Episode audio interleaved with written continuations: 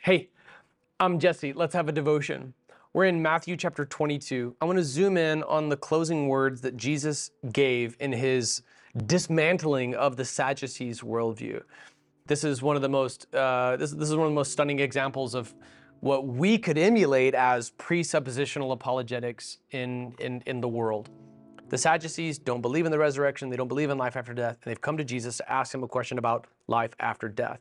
Jesus points out the hypocrisy, the paradoxical nature that they would claim to believe in the law of God, yet they would deny that God is the God of Abraham, meaning he's the God of someone who is alive. In verse 31, they say, Now concerning the resurrection of the dead, Jesus says, Now concerning the resurrection of the dead, haven't you read what was spoken to you by God? I am the God of Abraham and the God of Isaac and the God of Jacob. So names Abraham, Isaac, and Jacob. When he's speaking to Moses through the burning bush, he is not the God of the dead, but of the living. So God believes in the resurrection. You claim, you claim to believe what was spoken to you by God. So you're going to correct God in this? That same confrontation, that same moment of decision, the Holy Spirit is all over that when someone is saved. Are you going to call God a liar? God says that He's the God of Abraham, Isaac, and Jacob. He said that to Moses through the burning bush. Here it is in context. Here's, here's uh, Exodus chapter 3, Meanwhile, Moses was shepherding the flock of his father in law Jethro, the priest of Midian. He led the flock to the far side of the wilderness and came to Horeb, the mountain of God. Then the angel of the Lord appeared to him in a flame of fire within a bush. As Moses looked, he saw that the bush was on fire, but was not consumed. So Moses thought, I must go over and look at this remarkable sight. Why isn't the bush burning up? When the Lord saw that he had gone over to look, God called out to him from the bush, Moses, Moses. Here I am, he answered. Just wait till we get to Isaiah chapter 6. You're going to see a similar moment. Do not come closer, he said. Remove the sandals from your feet, for the place where you are standing is holy ground.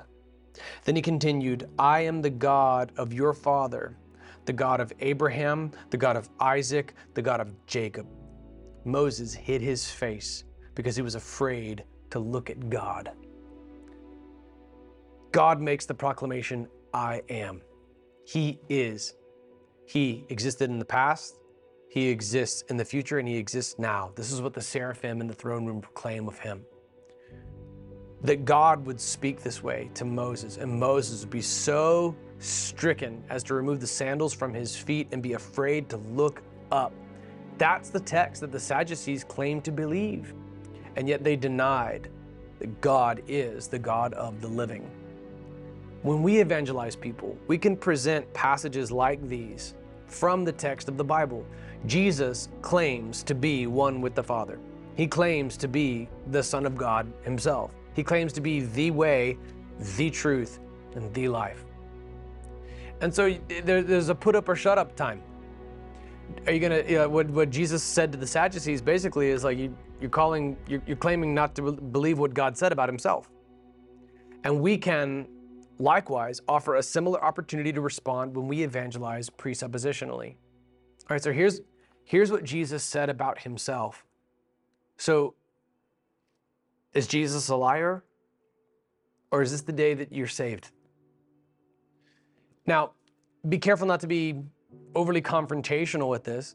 There are people whom I've led to Christ who, yeah, because of a rapport that I had with them, we could, in a sense, would seem like kind of spar a little bit. And there have been some moments when I've led people to Christ where it did take some wrestling, mostly just to keep them back in the scripture because the devil will do anything he can to get them out of the word of God. And when I bring them to the, the, the red letter text and they see Jesus' own words about himself, and I invite them to make a decision is this true or is it not? Because everything hinges upon whether or not you believe this is true, and you can't have it both ways. And to refuse to decide is by default to reject Jesus. So, what's it going to be? Um, that's not the way that I evangelize a lot of uh, acquaintances.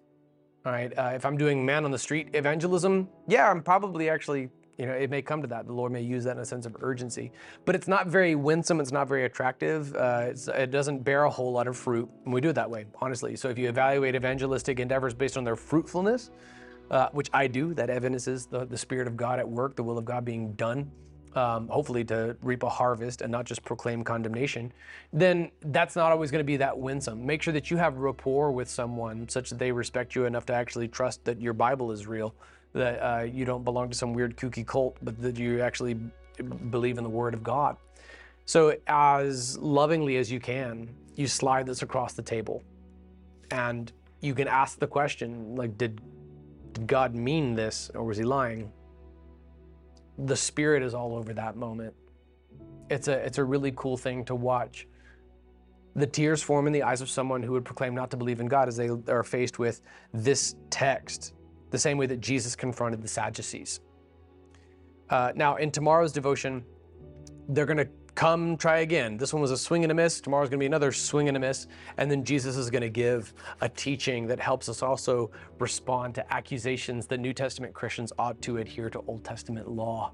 But in the meantime, I just want to pray for you as you evangelize. God, we want to learn from you and how you spoke to your critics as they would they would accost you and you would respond with Holy Spirit inspired perfection, embodying the Logos, the Word Himself.